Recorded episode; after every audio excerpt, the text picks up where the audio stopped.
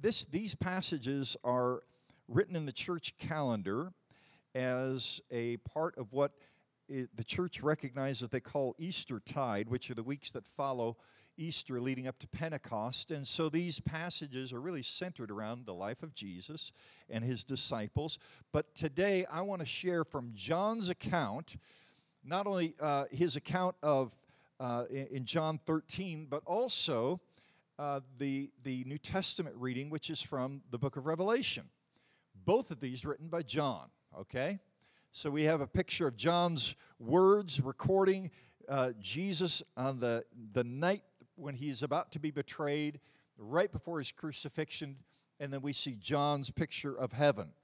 And uh, just, you know, in, in a time, what, here, here's the thing we, I want us to see is that we have this picture of a very difficult hour that the disciples are facing, and then later John has this picture of heaven and the reality in which what, what God has brought unto us and to, to the believer and the hope that we have. All right, John 13. I'm going to begin at verse 31. Therefore, uh, when he had gone out, Jesus said, now he being Judas had just left, Jesus said, I'm about to be betrayed. And Judas leaves. He said, Go, uh, do what you've got to do. Now is the Son of Man glorified. Now. And God is glorified in him. And if God is glorified in him, God will also glorify him in himself and will glorify him immediately. Little children, I am with you a little while longer, and you'll seek me.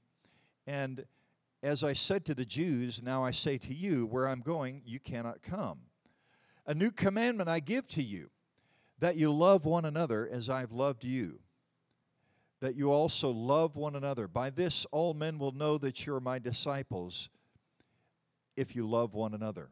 Revelation 21 beginning at verse 1.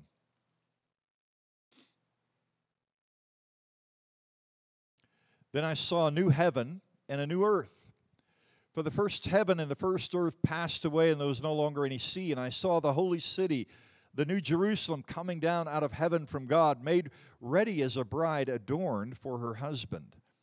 And I heard a loud voice from the throne saying, Behold, the tabernacle of God is among men or you could say the habitation of God is among men.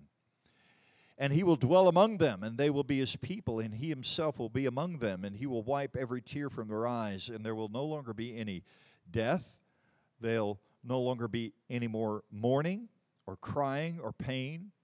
For the first things have passed away, and behold, he who sits on the throne said, Behold, I'm making all things new.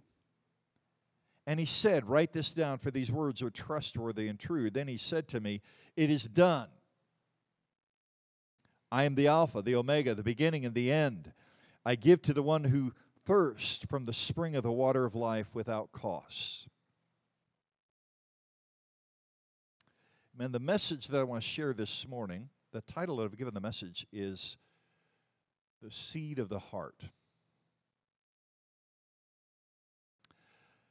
So, November the 21st, uh, 2002, I don't often remember specifics of a, of a moment in my life except for the times when I've had a really profound moment that's occurred. This was one of those times. I was, I was walking out of the office building that, um, that was housed our, our, the, the offices for the secretaries and those who met there, and I was walking out of that building, locking the door and I looked across the parking lot to the the accompanying office building where my office was at, and I was getting ready to head home.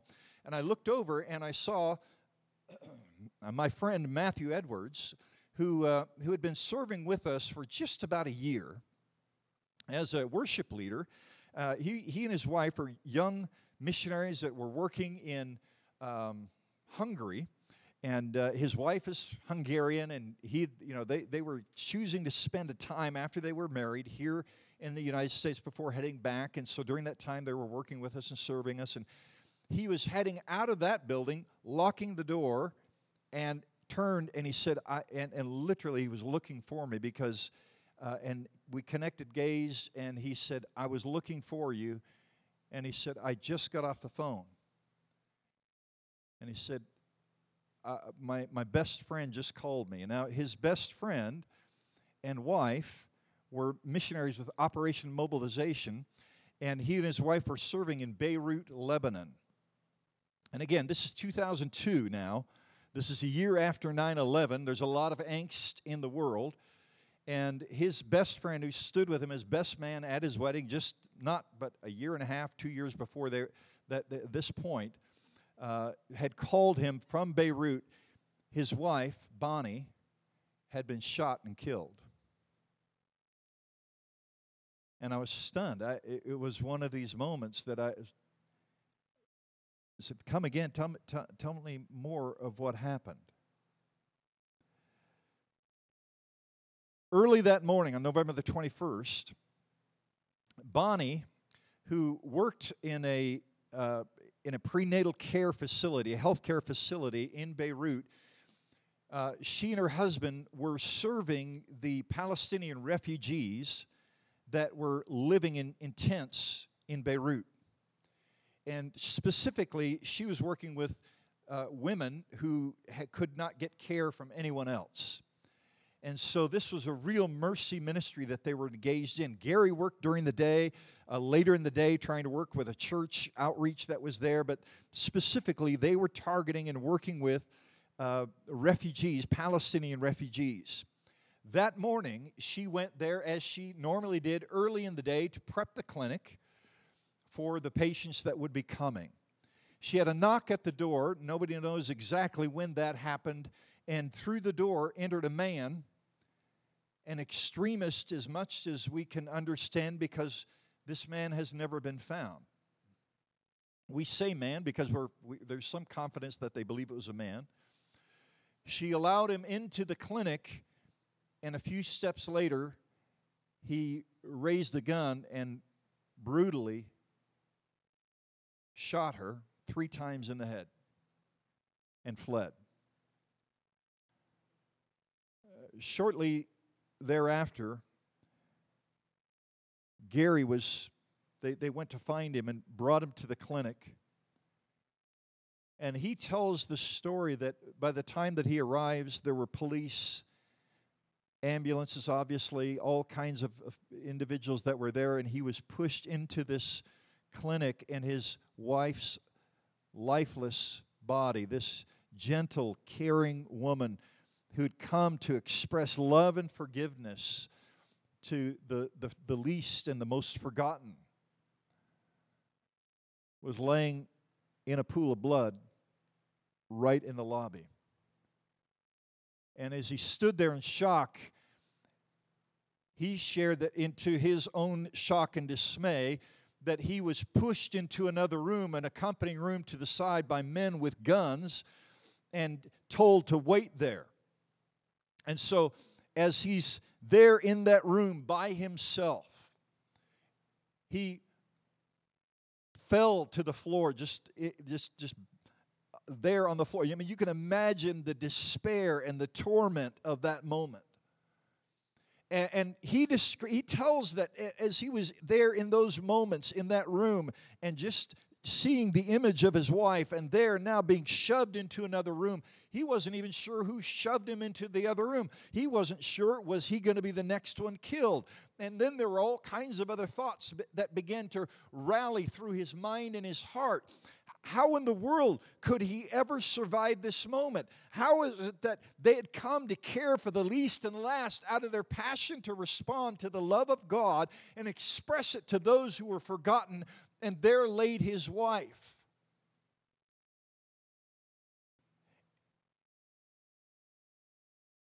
And, and as he's laying crumpled on the floor, he shared how he began to cry out to God. And, and there were these all of these thoughts a fear for his life, then a fear of what could, could he do, and, and then how could this have happened?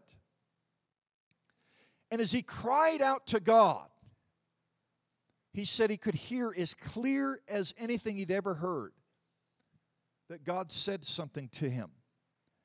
He said, Gary, a seed has been planted in your heart that will grow into a tree, and it's yours to choose. Hatred or excuse me, anger that will lead to hatred, or forgiveness that will lead to love.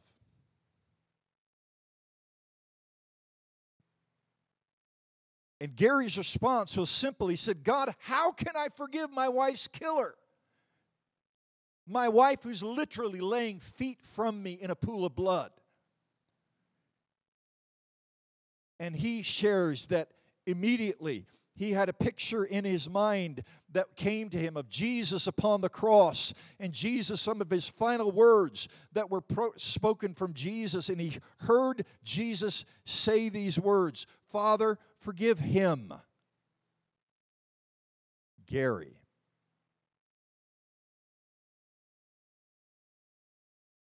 And in hearing those words, he knew it was Jesus' choice to forgive him before he ever knew he could ask for forgiveness of Jesus. God had forgiven him. So his response as he laid on the floor, again, just mere feet from his wife's lifeless body, he said, Father, I will forgive.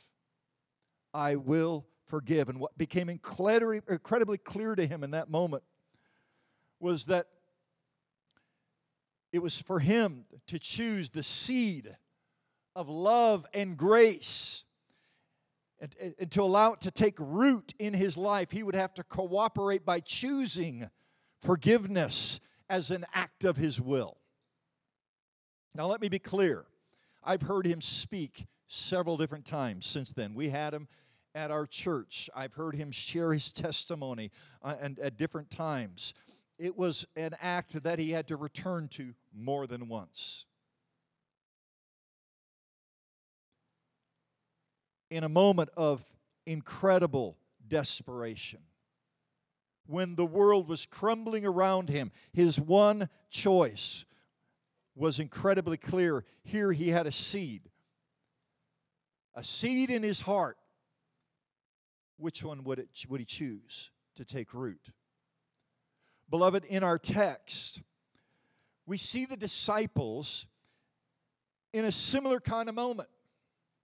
And what's interesting about that moment is it, that it, it really does parallel moments that occur in our life. A moments of uncertainty, moments that weren't planned on, when it seems as if the bottom is going to completely fall out. Jesus is standing, sitting with his friends, sharing a meal, but then he's saying, I'm going to leave you. Now, they had signed up to follow this man, this Messiah that they believed they would be a part of his leadership.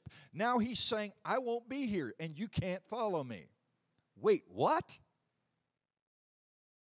Alone? What, what, what are you talking about?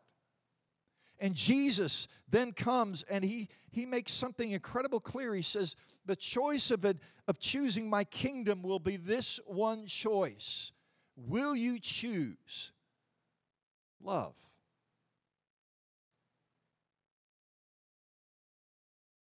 Jesus reveals that the place where the kingdom of God is going to be revealed in the real spaces of their life would be which choice of which seed would be planted in their heart.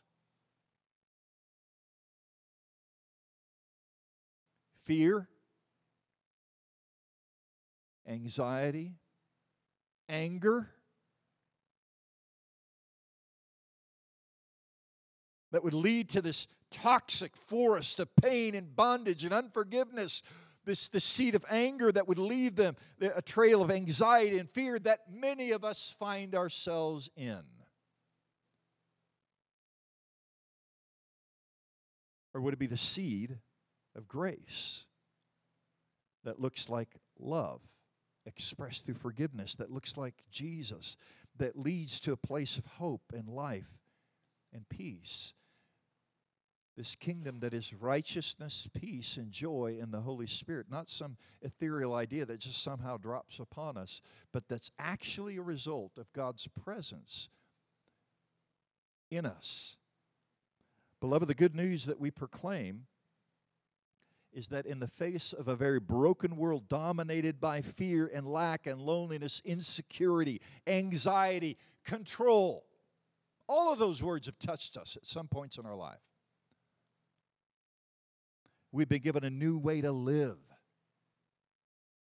a new place, a new world to inhabit. Isn't it fascinating that John tells the story of one of the most anxious moments that the disciples faced? I'm not going to be with you. Wait, do you mean you're going to leave? I'm going to leave. You're going to leave? I'm going to leave. How is this going to happen? Remember this. This is my commandment that you love. All the world will know that you're my disciples. I, I thought we couldn't do that with you, not here. How is that going to happen? All men will know. There'll be a new, a new world to inhabit, a new story to tell, a new place. It's like heaven revealed upon the earth. A story of love that restores, that revives, and that makes new. Beloved, this is the gospel that we declare. God is able to take that which was intended to destroy us and to tell another story in our life. And, and please hear this. He's able to do that not because of three easy steps, but because of the cost that the Godhead paid greatly in love to tell another story. You know, I, I, I, had, a, I had a profound moment earlier in the, this week as I began to ponder. And I'm thinking about Jesus being followed by this woman with the issue of blood, and she touches the hem of his garment. Have you ever wondered about this reality that literally every encounter of Jesus with those who are in need and brokenness actually became a part of his story. This is the God that we serve that desires and that is willing to allow your story to become a part of his story. And then he begins to tell another one. He proclaims the love of the Father. Little wonder that John proclaims later in his life when he sees something different. He says, Oh my goodness, I see a new heaven and a new earth. That love reveals a new story, and that, beloved, is good news. The question this morning is what seed? What seed am I going to let take root in my heart? I don't know what seeds these are. They're called, I call them little helicopter guys. What seed? See, how fitting is it that in this gospel, Jesus' disciples are at another dark night, a time of impending departure, but impending death. Jesus has washed the disciples' feet. Judas has stepped out. Peter and Thomas are saying, Oh my goodness, who, who, who's gonna, who is this? The structures of their lives, that the way they thought it was gonna look. Oh, wait a second. They're in a transition. I can tell you right now, I don't like that word. But yet life is filled with it, isn't it? Change and transitions and uncertainty. Jesus, this is going to be great. We're going to be right next to you the whole way. Wait, where are you going?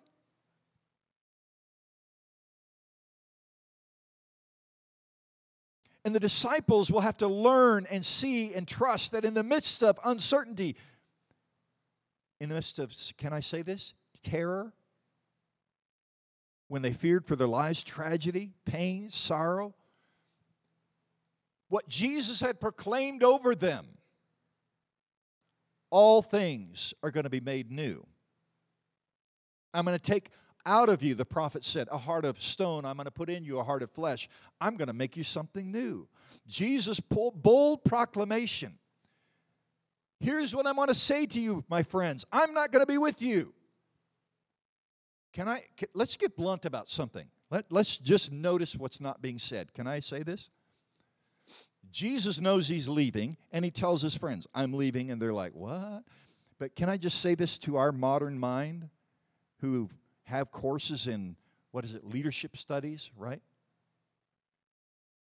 He never handed out duties or job descriptions or flow charts or vision statements or leadership designations. This is how you're going to get on without me. This is who will be in charge, and this will be his assistant. Jesus, how's the kingdom of God going to advance in real time? Jesus reveals the seed of the kingdom. Here it is.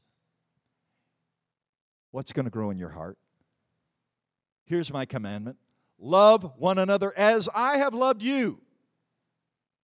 You also love one another. By this, everyone will know that you're my disciples because you really put together a really cool organization. You've got a great website. You really networked well. You collaborated with all kinds of folks in the city. Oh, wait, no, that's not there, is it? By this will all men know that you're my disciples because you love one another. It's taken root in your life. And let's not miss this, okay?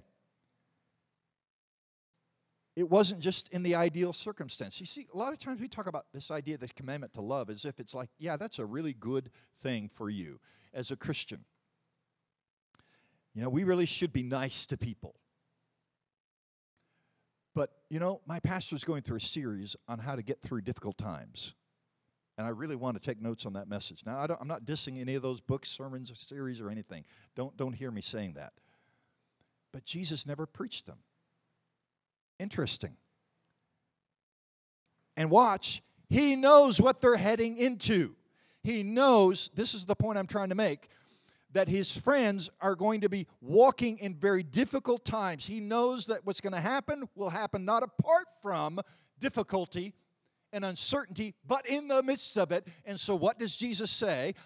Uh, let's see, I know it's going to be really rough. Here's the seed love as I loved. Allow to grow in you what I planted in you. And ultimately, that is what's going to birth the kingdom of God in your life. The work of love in the midst of your life, your actual life.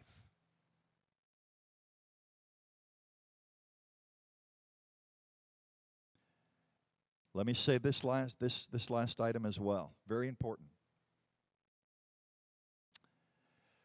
This seed that we are calling the seed of love, Jesus plants and invites them to respond to, is less something to be accomplished. You know? It's not something you check off. But actually, it, it's a way of living. It's a posture. It's a, it's a way of being. It's an orientation of life. So, Jesus' presence, you're not going to be here. But how will your presence be here? Watch. Love as I've loved you. The space that Jesus once physically occupied is going to be filled with their love for one another the kingdom being revealed. So there's something about love for one another that is revelatory, that makes Christ present wherever we find ourselves. It is both preparation for and our participation in that new heaven and new earth life, resurrection life it reveals. It's the gateway. It's the it's the it's the entryway. It's the new jerusalem. It makes all things new. It's it really really is. So it and and by the way it's his command uh, is independent of who others are and how we feel about them it's it's not on the basis of uh, whether or not i think they're lovable so the point is, it's not about emotion, sentimentality, all of that stuff. The, the mark of a disciple, here's, here's one worth noting, okay? You ready for this one? This, bu- this will bug you. The marks of a disciple are not how well they know their doctrine, their systematic theology that they can rehearse to you. Jesus said, they will know because you can quote the Apostles' Creed, not written yet.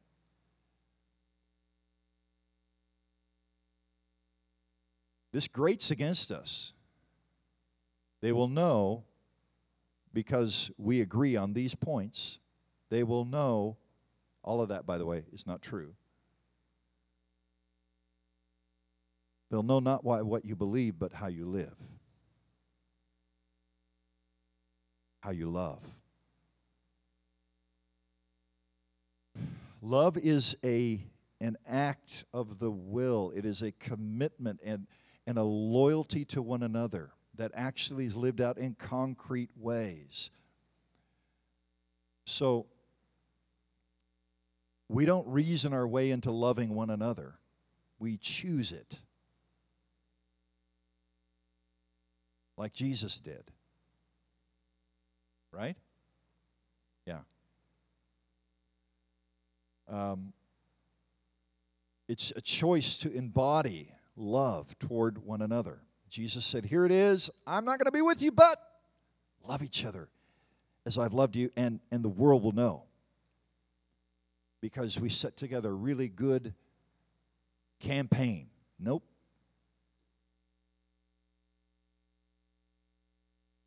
So, you know, if we really get down to it, this it's it's about like, Lord, how, how do I oh my goodness, in my circumstances, in my life, among people. The dwelling of God is among men because I've chosen. So here's some things. I mean, for real. I mean, this is this is where the nitty gritty of it is. It's it's actually about choosing to walk alongside where folks are. It's it's it's having the courage to live our life and giving ourselves to others. Um, Gary Witherall shares in his testimony something that one of the testimonies I heard him sharing uh, was that he enjoys. And he's he was born in he's an Englishman, came from from England, but he said he enjoys watching James Bond films because you know after all we all like seeing the dude who's going to come in and just make everything right, just tear it up.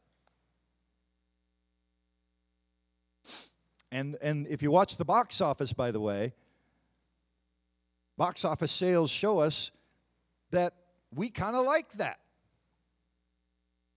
Now, I, I want to just say this.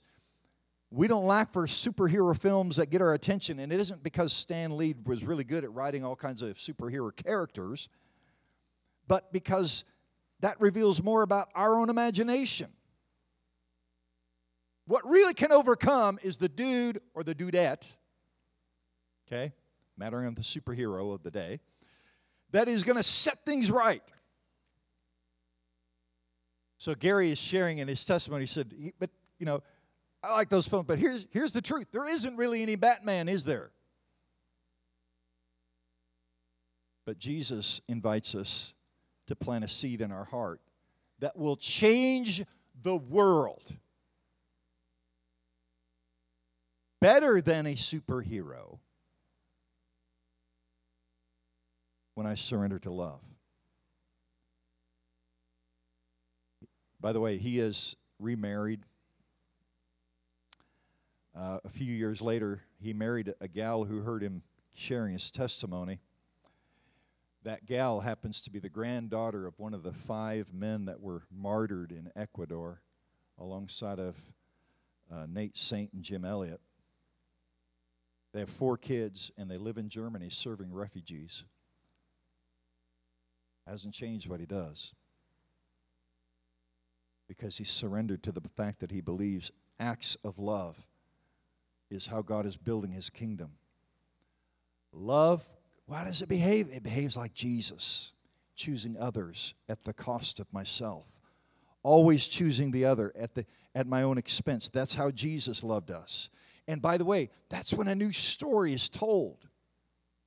And, and so think about that vision John has of Revelation 21. I've read that at a thousand different funerals. I've done a thousand funerals, but the point is, I've done a lot of them. I've read those verses many different times.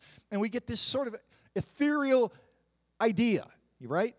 Heaven out there somewhere. You, you, you, guys understand my point. I'm not making fun of the hope of heaven. What I'm trying to say is we often live as if we're so disconnected from it. Jesus seems to make something very clear. He comes to reveal, he says, This is fulfilled in your hearing, Luke 4, right here. And then he turns to his friends and he says, Here, Here's how, how this kingdom is going to go forward love one another. Abiding in the love of God, beloved, is our only hope. It's our true home for the, for the human heart. It's not a, a mental acknowledgement that God loves us, but that letting our hearts be at home in Him and extending it to others. We can only abide in love. I sorry, we can only love when we abide in His love. That's where everything is made new. That's where God tells a new story. That's where we want to live from, beloved. The question of the morning is what seed will I allow to take root in my life?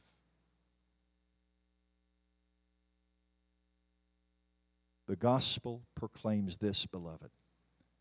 That which hell intended to tell a story in your life of destruction, Jesus came to tell another story. What am I going to let take root in my life? Am I going to allow his story to proclaim another story in my life? A new heaven, a new earth. Love revealing a new story in my life. Let's pray together. Lord, this morning we want to come and surrender to this powerful revelation